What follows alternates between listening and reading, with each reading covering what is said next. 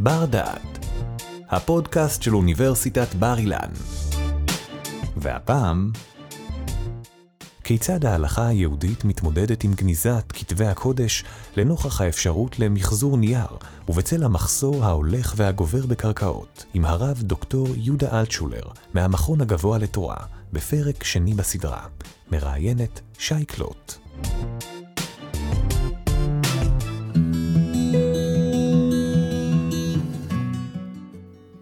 שלום וברוכים הבאים לבר דעת.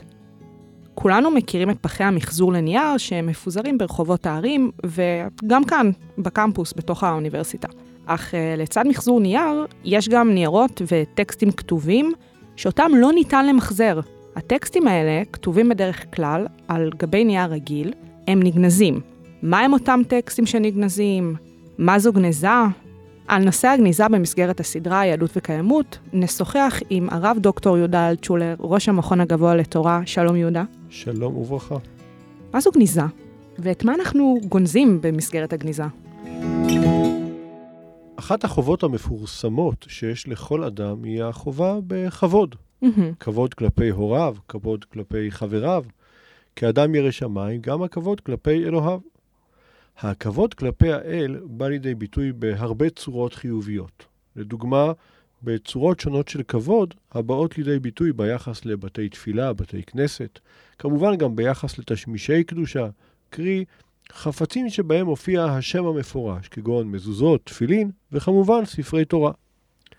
מהחובה החיובית לכבד נגזר גם האיסור ההלכתי לחלל ולפגוע בקדושתם של חפצי הקדושה האלה. על ידי התייחסות שאיננה נאותה, כגון הנחתם במקומות שאינם מכובדים וכיוצא בכך. נדמה שכל אדם בר דעת מבין שאין להניח את התפילין או את המזוזה במקום בו ישנה רטיבות, או להשליכם לאשפה, וכאשר אנו נתקלים לצערנו מפעם לפעם בחילול תשמישי קדושה או בתי כנסת, כולנו מביעים זעזוע מחילול הקודש. אך מה יהיה מעמדם של ספרי תורה שכבר לא עושים בהם שימוש?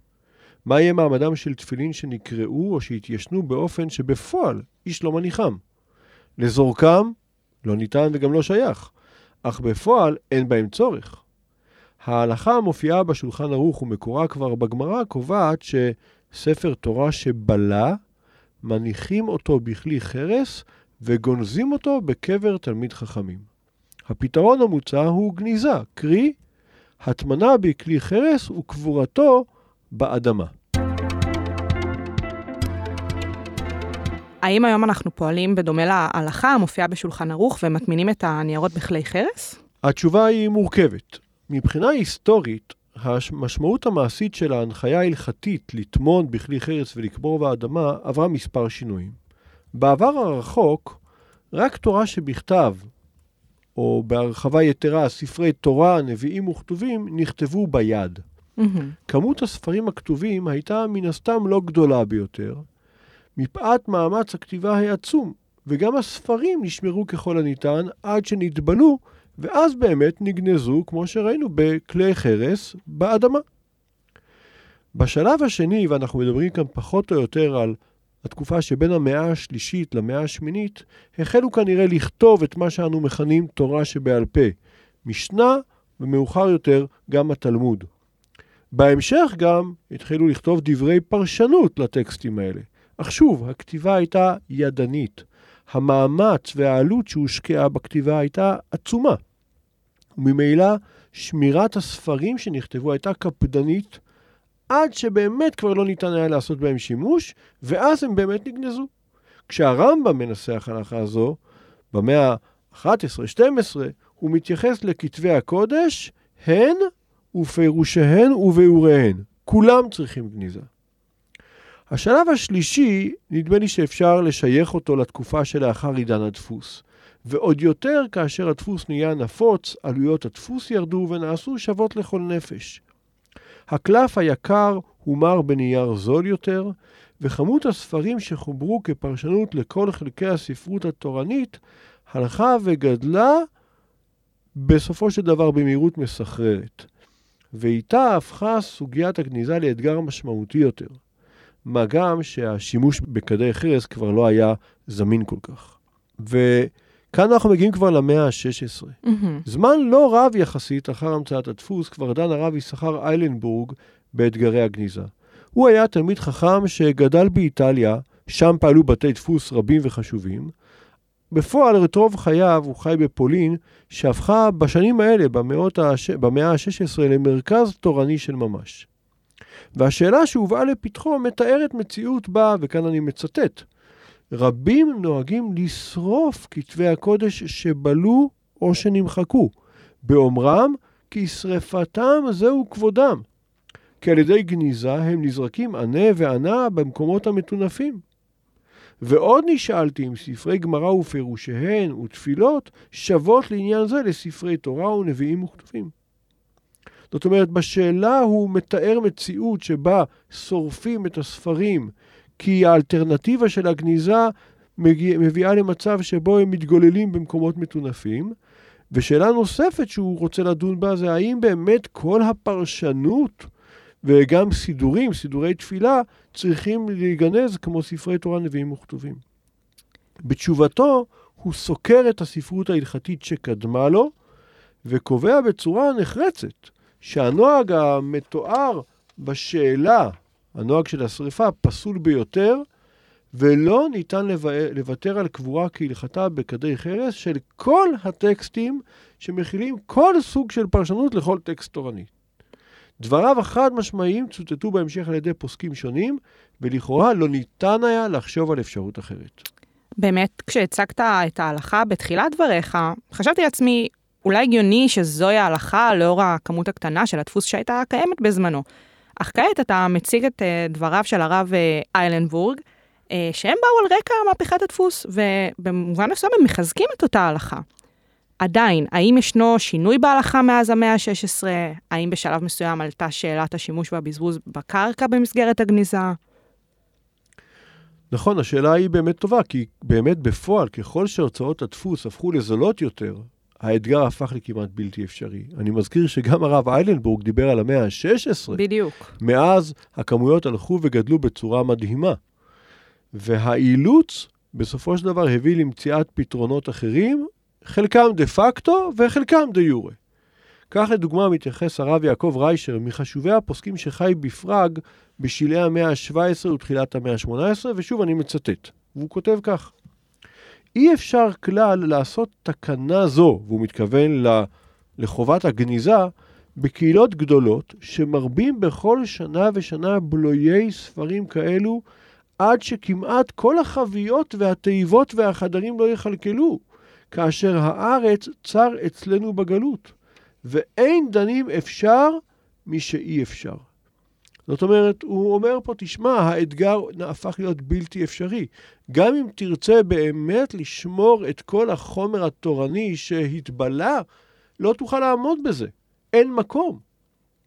יש הבדל בין מציאות שבה הדבר הוא ייתכן, הוא אפשרי, לבין המציאות שלנו שבה הדבר הוא לא, לא אפשרי. אפשרי.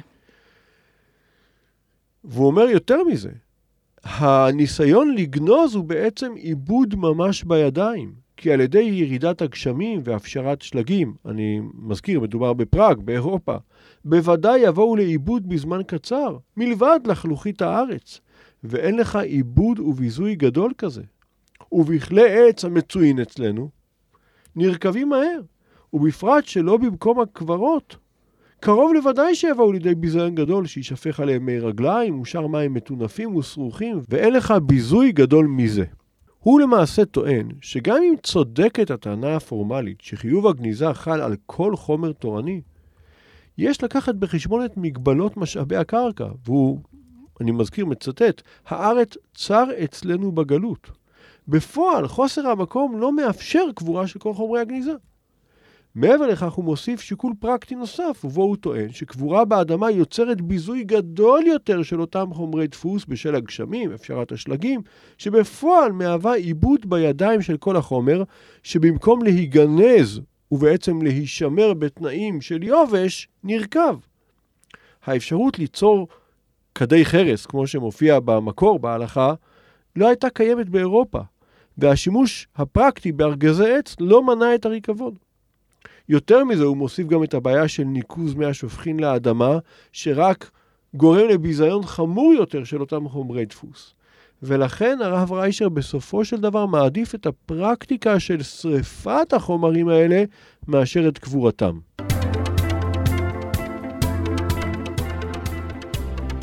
העדפת שריפה על פני קבורה? נשמע פחות מכבד ובמידה מסוימת גם אולי פחות אקולוגי? כן, בטח על רקע ההיסטוריה הקרובה שלנו. אנחנו, שריפת ספרים לא נשמעת כדבר לא, מוצלח. בטח לא באירופה. ודאי לא באירופה, נכון.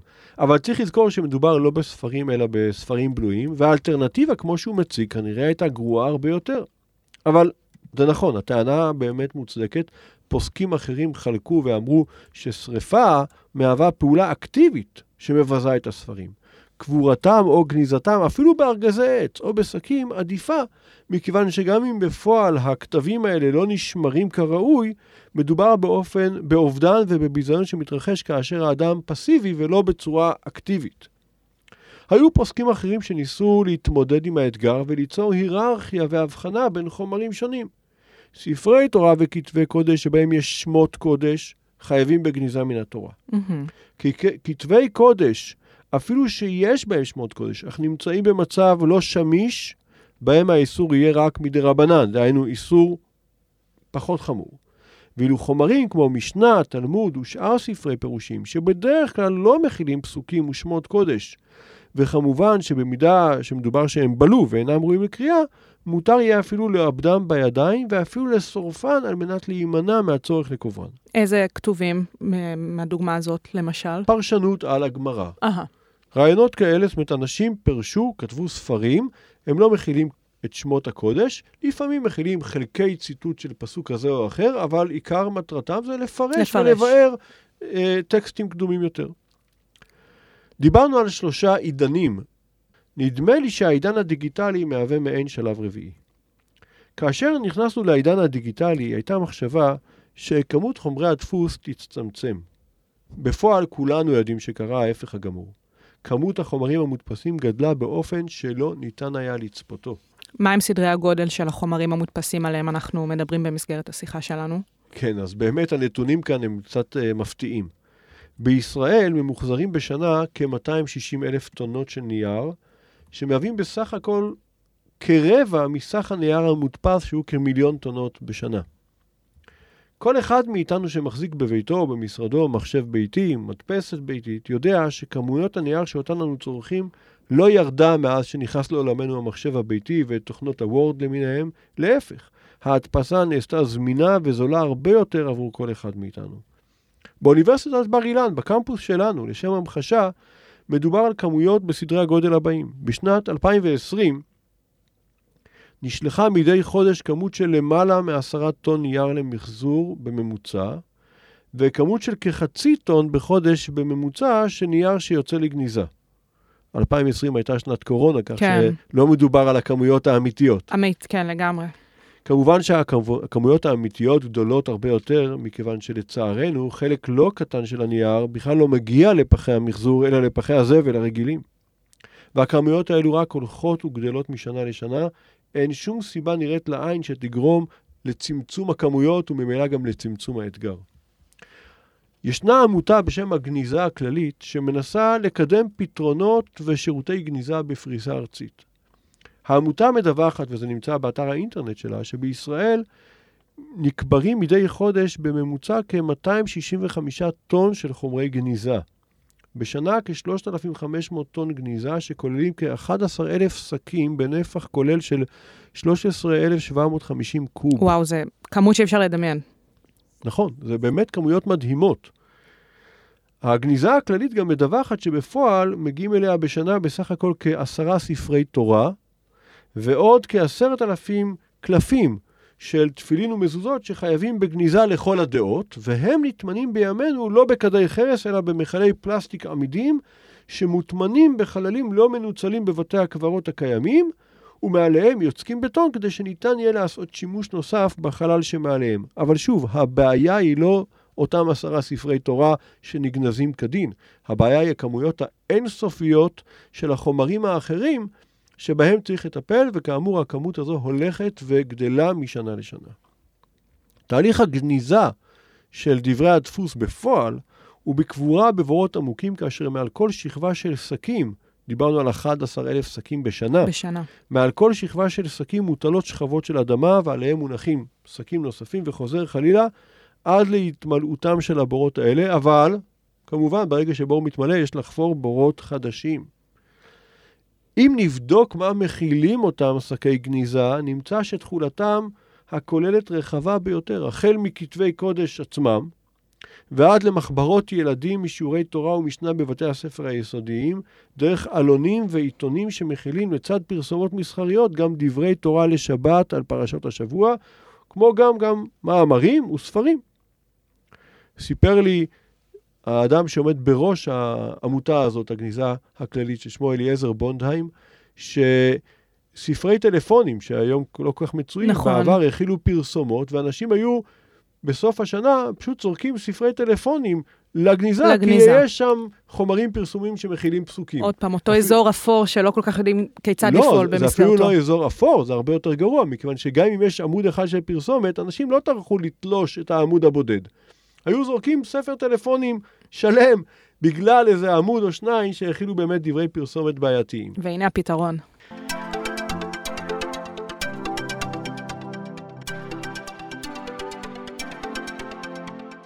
בנקודה הזאת אני כבר ממש מבולבלת. מה ההלכה? מה יש לעשות ביחס לטקסטים התורניים? יש איזשהו פתרון שאתה יכול להציע לנו במסגרת הפרק הזה? כן, זה באמת אתגר, ודרכם של מצדדי הגניזה להתמודד עם אתגר הקיימות היא מה שהם מכנים הפחתה במקור. זאת אומרת, לא רק לתלוש את אותו נייר פרסומת בודד בתוך ספר שלם, ספר טלפונים שלם, אה, ולזרוק את ספר הטלפונים למחזור ואת הנייר הבודד לגניזה, מהמם. אלא הפחתה במקור פירושה עידוד של חברות מסחריות, מו"לים וגורמים אחרים למנוע מראש שימוש בכל פסוק או ציטוט שיגרום להשלכת האריזה, העלון או מוצר הנייר למתקני הגניזה. לטענתם, ההסברה הזו הועילה להפחתה של כ-30% בחומרים שמגיעים לגניזה. הם ממש התקשרו וניסו לשכנע גופים מסחריים שבפרסומים לא להכניס ציטוט של פסוקים או צילום למשל של ארונות קודש, כאשר על הצילום מופיע בעצם שם השם המפורש. מהמם.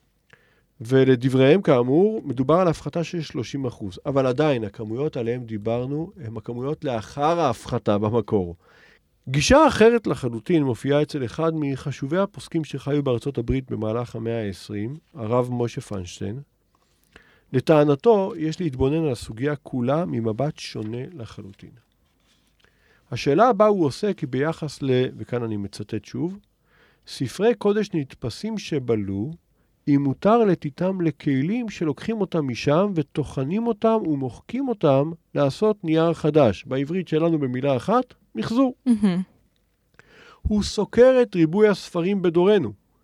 הוא מאיר, ולכן הוא ודאי דבר שצריך לבקש עצה מה לעשות בהם.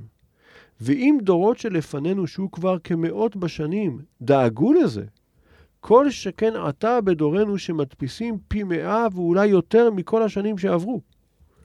להזכירנו, הרב פיינשטיין נפטר ב-1986, מאז הכמויות גדלו בהיקפים בלתי נתפסים. טענתו המרכזית של הרב פיינשטיין היא שיש הבדל מהותי בין תורה שבכתב לתורה שבעל פה. ישנו חילוק עקרוני בין דברים שבהם יש קדושה ועליהם חלה חובת גניזה כדין ספר תורה, לבין דפים וספרים שכל קדושתם נובעת אך ורק מחמת הלימוד שהאדם לומד בהם. וכאן הוא מתכוון לכל ספרי התורה שבעל פה, גמרות, משניות, פירושים וכיוצא בזה. במילים אחרות, לטענתו, לתורה שבכתב יש את קדושת הטקסט עצמו, ולכן גם ספר תורה שבלה, יש לקוברו בכלי חרס כדי למנוע את התבלותו ואובדנו. לעומת זאת, את התורה שבעל פה לא התירו חכמים לכתוב אלא מחמת קושי הלימוד וריבוי השכחה. את כתיבתה התירו אך ורק לצורך הלימוד בפועל. ממילא, ברגע שהם אינם משמשים בפועל ללימוד מסיבה כלשהי, פגה קדושתם והם בכלל לא חייבים בגניזה. כמובן, אסור לנהוג בהם בביזיון, ולכן אין לשים אותם בשום פנים בפחי הזבל, אבל בהחלט ניתן לדעתו להעבירם למחזור. דעתו של הרב פיינשטיין התקבלה? נשמע שהירוקה ביותר מבין כל אלו שסקרנו היום. אכן ירוקה, אבל לא התקבלה. דעתו של הרב פיינשטיין לא התקבלה על דעת רוב הפוסקים בני עמנו, ובפועל כמויות הגניזה אכן גדלות והולכות, אך כאן צריך לומר שתי אמירות. מהמם. וכאן אולי צריך לומר גם הדגשה. מטרת הפודקאסט הזה היא לא לפסוק הלכה, אלא לחשוב ביחד על התרומה שעשויה להיות למסורת ולשיח ההלכתי במסורת היהודית להתמודדות עם אתגר הקיימות. והאמירות הן כאלה. ההחלטה כיצד כל אחד נוהג בביתו כמובן שמורה לו. יחד עם זאת, במקומות ציבוריים שבהם מדובר מעבר לשאלת הקיימות, גם בשאלה של עלויות הפינוי והגניזה, יש בהחלט מקום לאמץ את הגישה שמאפשרת העברה של כמויות נייר גדולות יותר למכלי המחזור. וכאן צריך לדעת, רוב גדול של הנייר למחזור משמש לא רק לדברי חולין, אלא בעיקר למוצרי היגיינה, כמו נייר טואלט, טישואים וכדומה. זה באמת נקודה למחשבה ביחס לשימוש העתידי של אותם אה, נכון, כתבים. והמחשבה על כך שגמרא, משנה או מאמר תורני בסופו של דבר הופך למוצר היגיינה לא קלה לעיכול עבור אף אחד. וייתכן שעל מנת לייצר פתרון מערכתי יהיה צורך בהסכמים עם מפעלי המחזור כדי ליצור אולי קו נפרד של מחזור למוצרי נייר שמגיעים מחומרי הגניזה. אמירה שנייה שאני רוצה להוסיף. שיקולי הקיימות שמפרנסים את התודעה האנושית בימינו כמעט לא היו קיימים בעבר. כל הדיונים ההלכתיים נעשו אל מול שיקולים הלכתיים פנימיים, כגון איזה סוג חומרים וטקסטים חייבים בגניזה, לצד שיקולים פרקטיים, התמודדות עם כמויות הולכות וגדלות של נייר שיש לטפל בו, וחוסר יכולת לדאוג לתנאי גניזה הולמים. האם לשיקולי הקיימות כפי שאנו מבינים אותם היום יש גם משקל הלכתי? גם אם ירצה מישהו לטעון שלא כך, נדמה לי שהשיקולים האלה בהחלט יכולים להוות טיעון להעדפת הפסיקה שמאפשרת מחזור של כמעט כל מה שמיועד היום לגניזה. אז באמת אה, זה נושא שמקיף דברים שאנחנו רואים ביומיומיות שלנו ולא כל כך חושבים עליהם, ויש כאן המון המון סוגיות הלכתיות והמון דרכי חשיבה ופעולה, כפי שאתה הצגת אותם בעיקר אה, בסוף השיחה שלנו, ונראה לאן זה ילך, באמת העניין הזה. ימים יגידו. ימים יגידו. הרב דוקטור יהודה אלטשולר, המון תודה. תודה שהאזנתם לנו. באפליקציית בר דעת תמצאו עוד הרבה פודקאסטים מרתקים, גם בנושאים דומים וגם בתחומי ידע שונים לגמרי. בואו לגלות אותם. בר דעת, אפליקציית הפודקאסטים של בר אילן, משפיעים על המחר, היום.